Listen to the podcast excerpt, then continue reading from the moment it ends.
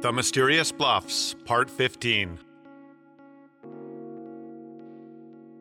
Hello, I'm Michael Midas, and welcome to the podcast. In this episode, we're going to explore the disappearance of an exceptionally talented singer named Grace. Well, she wasn't exactly in the Universal Harmony Choir at the time she went missing. She'd quit it for almost six months, after John Smalls, the short middle-aged conductor, showed his compassionate side and allowed a lousy singer named Andre Slinger to join the group. Now, quitting a choir for six months usually means that you're out for good, but John Smalls had invited Grace to rejoin, and she was definitely considering it. And of course, John knew she was close friends with fellow singers Chastity and Hope, who had also quit the group. And if Grace rejoined the choir, they surely would follow along and rejoin as well. So, let's get to how John Smalls invited Grace to rejoin the group. It was the middle of August, nineteen ninety-eight, and the Fall Harvest Choir competition was nearing. As every year, the Universal Harmony Choir was participating in it. And since they'd won it three out of the previous five years, they should have been confident to do so. But this time, their chances of winning seemed slim. The choir was suffering from P T S D caused by the phenomenal U F O sighting over the Spring Tulips Festival. John could have invited Grace sooner, but he was in denial the choir sounded dismal during their summer performance schedule. At events from a shopping mall opening to a grass hockey tournament, he conducted the choir like Napoleon leading his troops to the gates of Moscow.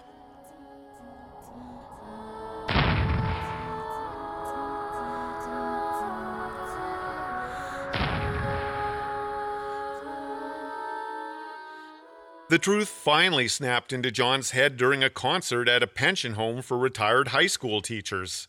A singer named Betty was moping around like a bipolar ninety-year-old on morphine, which caused a nurse to mistake her for a patient and asked that she keep her distance from the choir. John almost scolded the nurse for the confusion, but then recalled that while the singer had been warming up, she'd sounded like she was moaning in pain.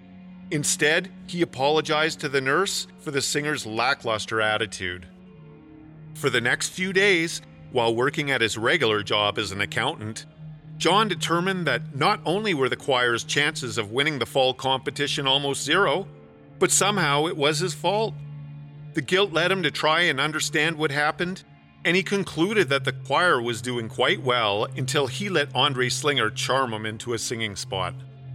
Then, John ignored that charmer Andre was getting further and further under the choir's skin with his lousy voice. And John didn't even stand up for everyone and give Andre his walking papers. This negligence allowed Andre to disappear without anyone getting the satisfaction of telling him exactly how lousy he sounded. And the U F O sighting? John thought it was either advanced pyrotechnics or some kind of laser light show, courtesy of Andre, because he truly enjoyed traumatizing the choir. But whatever it was, since John had convinced himself the mess was his fault, he could think of only one honorable action, which was for him to resign from the choir right away. And the chaos that would ensue without his leadership was almost guaranteed to create that blame. It was at this moment that John's accounting boss walked into his office and slapped down a letter of complaint from a longtime client. Well, this is another story, so I won't get into it. But strangely, it put John in a devil-may-care frame of mind. After his boss left the room, John felt like he was on a leaky boat destined to sink, no matter how many holes he plugged. Screw it, he said. I'm going to have fun. He decided to postpone his departure from the choir until after the Fall Harvest competition. He laughed with confidence. Perhaps he could find a way to break the curse of Andre and win the darn competition. That's when Grace, Chastity, and Hope came to his mind. They were the only singers who refused to accept that Andre joined the choir. From the moment they heard his lousy voice, all the charm in the world couldn't have convinced them he had rightfully earned a singing spot. The three young singers were sure to boost the choir back to life. John recalled that they sounded like angels, and that they also kindly minded their own business during the rehearsal breaks, so they'd never be as nervy as Andre and asked to conduct songs. The idea of having them back comforted John so much that he almost forgot about their awkwardly silent departure when they marched out of his office. John snapped into a worry that calling Grace might be a bust. Well, John may have felt lowly, but he dug up her number in his phone book anyway. When he called her, he was surprised that she was in good spirits, speaking as though they were the best of friends. Grace mentioned that she'd found a part-time job working at a shoe store, and that she was thinking about going to college, though she didn't know what to take. It was a side of Grace that John hadn't seen before. All the nice talk made John feel good about asking her to rejoin the choir, at least to help out for the fall competition.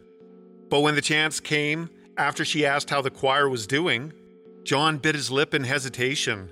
He would rather ask her in person. "We've had a change of direction in the choir," he said, "and you'd appreciate hearing about it over a coffee." Whoa, Grace laughed nervously, as though she had an overly friendly uncle that had just invited her to see sixteen candles in three D.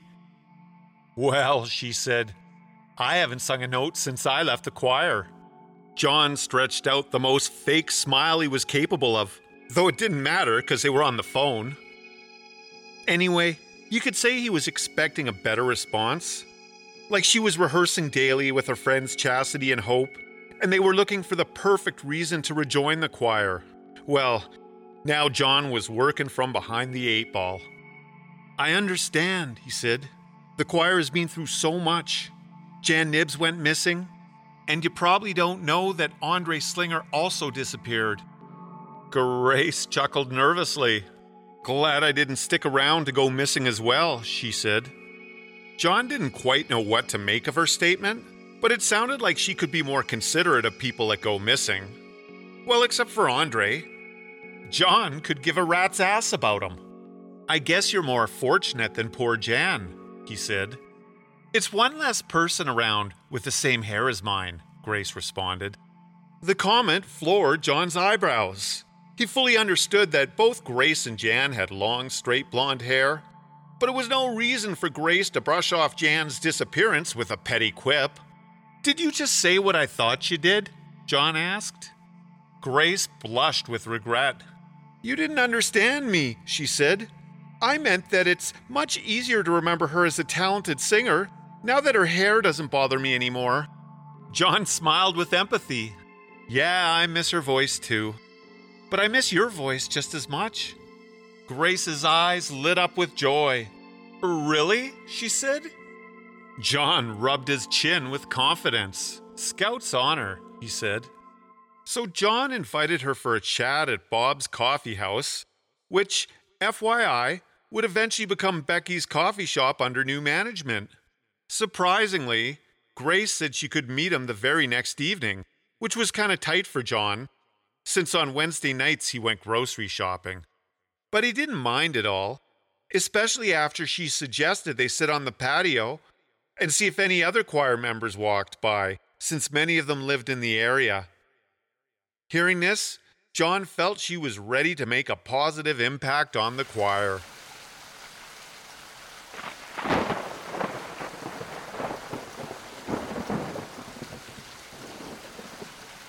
The next day was rife with thunderstorms. While John was at work, he worried that Grace might be disappointed that they wouldn't be able to sit on the patio. To make up for it, on the way home, he stopped at the local novelty store and bought her a ruby flower brooch. That evening, John arrived at the coffee house a little ahead of time in order to find the best table available. And he did. A window-side table with a view of the fire department across the street. You know what he was thinking. The sight of a building that is filled with first responders will keep Grace's mind off the dangerous thunderstorms. What a guy. John set the ruby flower brooch on the table, then went to the counter and ordered himself a French caramel mocha. Grace showed up about twenty minutes late, and with a man who John recognized right away, though he found the sight of him off-putting. The man's appearance contrasted Grace's youth and innocence. He was tall and dark, had a stoic face with a gray beard and a head of hair that were meticulously groomed. He wore a dark blue rain jacket with a slight glitter that was more a fashion statement than practical outerwear. Both Grace and the man sneered at the brooch, but neither of them spoke a word about it. "You've ordered already," the man said. "I figured you'd have waited for us." John gulped nervously and said he ordered because he was feeling a bit chilly from the rain. Without ordering anything themselves, Grace and the man sat down. "Captain Jameson," John continued, "are you two related?" "We're better than related," the captain said. "We understand each other personally." Now, he could have easily given a yes or no answer, but he'd become wealthy from exuberantly caring statements, as he was a famous author of a self-help book called The Easy Way to Believe in Yourself. He also could have answered John's question by mentioning that he was a neighbor of Grace's family. They both lived in the wealthiest part of the Mysterious Bluffs. But Captain Jameson wasn't particularly close to Grace's family. It's that when he moved in the area fifteen years beforehand, almost everyone had already heard of him. Because he'd achieved international success as an author, every time he bumped into one of the locals, they treated him like a sacred cow. So Grace's family, who'd achieved their wealth because her father owned a humdrum printing business, were enamored with the rarity of Captain Jameson's success. Before they met him, writing books for a living was as sensible as building a flying saucer in your backyard. But after Captain Jameson moved in the area, Grace's family formed the belief that some folks know how to find the money that grows on trees.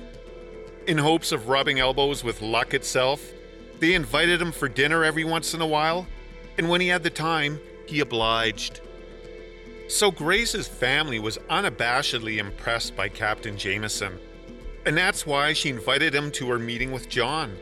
But before we go into what happened at the meeting, let me talk about the details of why the captain came along with her. After the phone call with John Smalls was over, Grace felt dark inside. She had no dignified reason to meet the man who forced her to quit the choir. Back then, she swore never to speak with him again, nor have anything to do with him. Now she was questioning why they'd had an amicable conversation when she should have hung up. A couple hours later, Grace was buzzing the intercom at the gate outside Captain Jameson's large Victorian house. The call was answered by Miss Cassidy, the older Scottish woman who was the live-in housekeeper. Grace explained to her that she needed to talk to Captain Jameson about an important issue. Miss Cassidy asked for the unexpected visitor's phone number and promised the captain would get back to her. But then, mysteriously, the captain came on the line and invited Grace inside for a tea. "I love tea," she said. While Miss Cassidy prepared a pot of organic Japanese sencha, the captain brought Grace to the tea room, which was on the main floor in the rear of his house. The room was large, bright, and had a few pictures on the wall of the captain shaking hands with astute-looking individuals. The window gave view to a sunflower garden in the backyard. They sat down at the oakwood table. Then the captain chatted with her about changes the Mysterious Bluffs had gone through in the recent years. A shopping mall had been opened, a set of traffic lights had been installed at a nearby intersection, and other mundane events that put Grace on edge as her vexed thoughts about John were brewing to a peak. After Miss Cassidy served the tea, Grace couldn't hold off any longer. She told the captain that John had forced her to quit the choir some months back, and he just called her and asked that they meet for coffee. Grace then admitted to the captain that she was disappointed in herself that she'd agreed to see him again. The captain listened with deep concern, then asked if he was the only one she'd spoken to about the issue. "Yes," she said. The captain grinned with pleasure. He would never have thought Grace would come to him, let alone with a personal issue, and boy, did he have some advice for her. "You need to come sailing with me," he said. "It'll help calm you down." This is a good time to explain why Captain Jameson is called a captain. It's a title he'd given himself to embody a lifestyle change he'd taken on about ten years beforehand. At that time, he'd bought a large schooner and learned to sail it. He took many trips around the Great Lakes, and after a few years, he was sailing to the Caribbean every fall and spending the winter months marina hopping. Sure, the title captain sounds a bit overbearing for a sailboat enthusiast, but he wasn't just being full of himself. Though he was a celebrated self-help author, his heart was no longer with that genre of writing. He wanted to be Hemingway and jump off a boat with a knife in his mouth, rescue his girlfriend from sharks, then turn the story into a chapter of a book. So the positivity guru Pete Jameson became Captain Jameson, the author of Sea Adventures. And though his Caribbean journeys were supposedly mundane in comparison, the four adventure books he'd written to date were all successful, though they remained in the shadow of his best-selling self-help book. So Grace giggled about the captain's offer to sail, but didn't quite know what to say. She'd never sailed before in her life, and the suggestion seemed a bit extreme for what she'd expected of him, which was some life coaching to help her make stronger decisions. Well, the captain didn't take a giggle for an answer. He insisted she come and promised that the freshness of the late summer wind and the wide open water on Lake Ontario would help deprogram her from the New Moon Church, which he assured her was a mind control cult. Then he told her that she'd been brainwashed to be polite to John, because anyone in their right mind would have told him to jump off a bridge. No, it's not true, Grace said, then assured him that the New Moon Church had no control over her mind. She'd never gone to services, nobody had asked her to, and her parents wouldn't let her anyway. They believed the church was a mind control cult as well. The choir was a different story, though, since Grace was a great singer and their home was a fifteen-minute walk away from rehearsals. The choir is one of the ways the church lures people into joining the cult, the captain said. What did you talk about during rehearsals, besides the music? Well, if I must admit it, she said, I always talked about finding the perfect man to marry.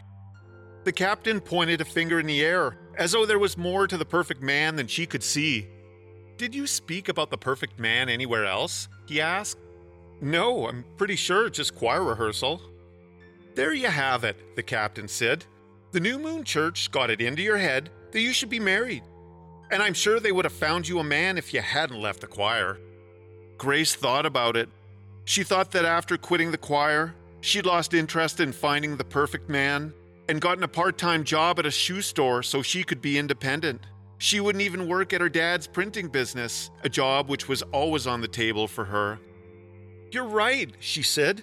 The choir is part of a cult. The captain again offered to take her sailing, and this time she said yes, but insisted that he come along to meet John at the coffee house. He agreed and made her promise that the next sunny day that she wasn't working at the shoe store, they'd go sailing together.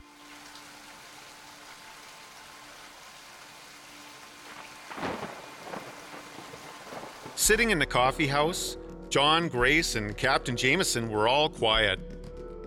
John had just asked if Grace and him were related, and the captain replied that they were better than related. They understood each other personally. Grace looked out the window and spotted a ball of light zip across the sky.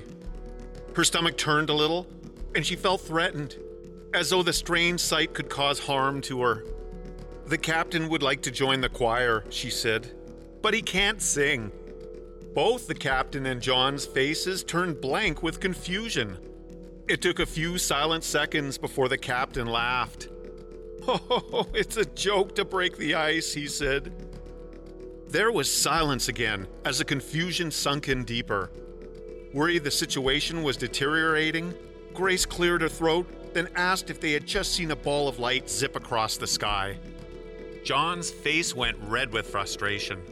You think I'd let a famous self-help author in the choir?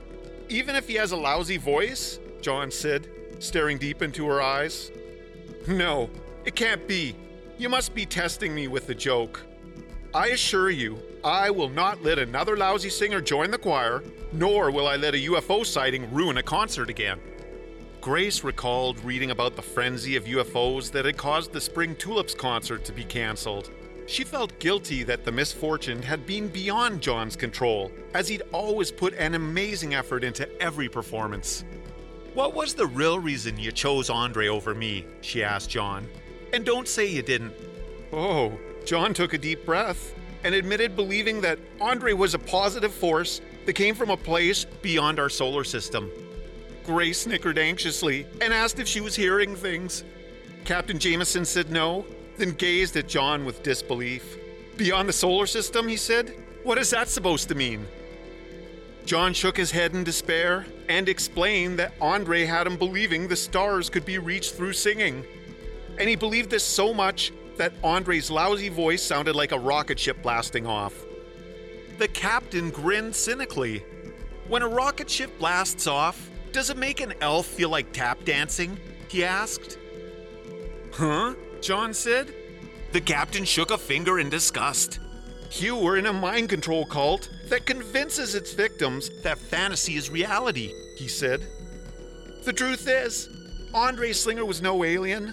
He was a lackey for the New Moon Church. His job was to destabilize the choir mentally, so the singers lean on the church for emotional support."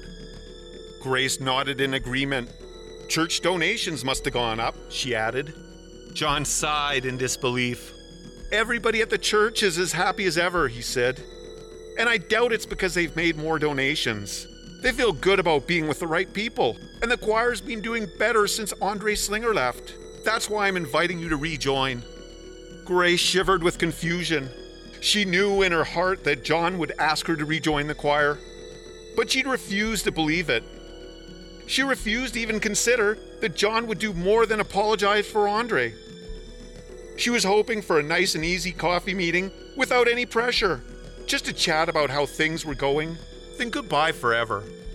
And she'd brought Captain Jameson along to ensure John was escapable. The captain was supposed to bail her out when John was getting too close, but the opposite had happened since the coffee meeting had started. The captain had said that Grace and him were better than related, which kind of drove her crazy. She'd looked out the window and seen a U F O. So hearing that her singing voice was missed almost brought tears to Grace's eyes. It was the ultimate comfort to hear. "I haven't felt like singing lately," she said, "so it'd be a good thing to do. I want to feel good again. I want to feel the music again." John smiled harmoniously. "You were perfect with us," he said. "It was a marriage made in heaven." The captain's face burst with redness.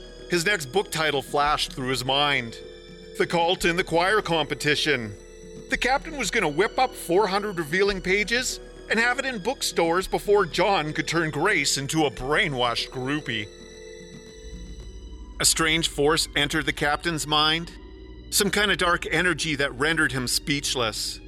He couldn't have budged his mouth if he was a plumber at a ranch auction. And the force almost paralyzed him too. His body felt number than a rack of postcards in a jewelry store. He sat silent while John picked up the ruby flower brooch and pinned it on Grace's shirt. "This flower will make you sing better," he said. Grace accepted with a surefire smile. By now, so much frustration had built up in the captain that the dark force could no longer hold him back. The words seeped out of him like water from a leaky dam. "That's a ruby-flowered brooch, if I'm correct," he said. "Yes, it's beautiful," John said. "Beautiful?" the captain echoed. "Do you know who that brooch was named after?" The choir conductor's face soured with distaste. "Nobody. It was named after a pretty flower that's colored like a ruby." The captain cleared his throat. "It was named after Jack Ruby, the gangster who killed Lee Harvey Oswald, and we all know who he supposedly killed. Grace, the reason why you're wearing this brooch is because it represents a conspiracy cover-up. You must have seen things in the New Moon Church that they don't want you talking about. The church has marked you, Grace. Your days are numbered." Like the flick of a switch, Grace's mind was changed. She frowned at John and removed the brooch from her shirt. "Captain, I don't know if your story is true," she said, "but it makes singing in the choir seem boring. Actually, this brooch reminds me of some old Kenny Rogers song my parents used to listen to. What was it called again? Ruby, Don't Take Your Love to Town. Man, that song can put me to sleep on a roller coaster. The rejection turned John's face pale with anguish. If singing in the choir seems boring, he said, then what else are you going to do with your life? I'd rather be sailing, she said. End of the Mysterious Bluffs, Part fifteen. Thanks for listening, and stay tuned for the next part of Grace's venture into darkness.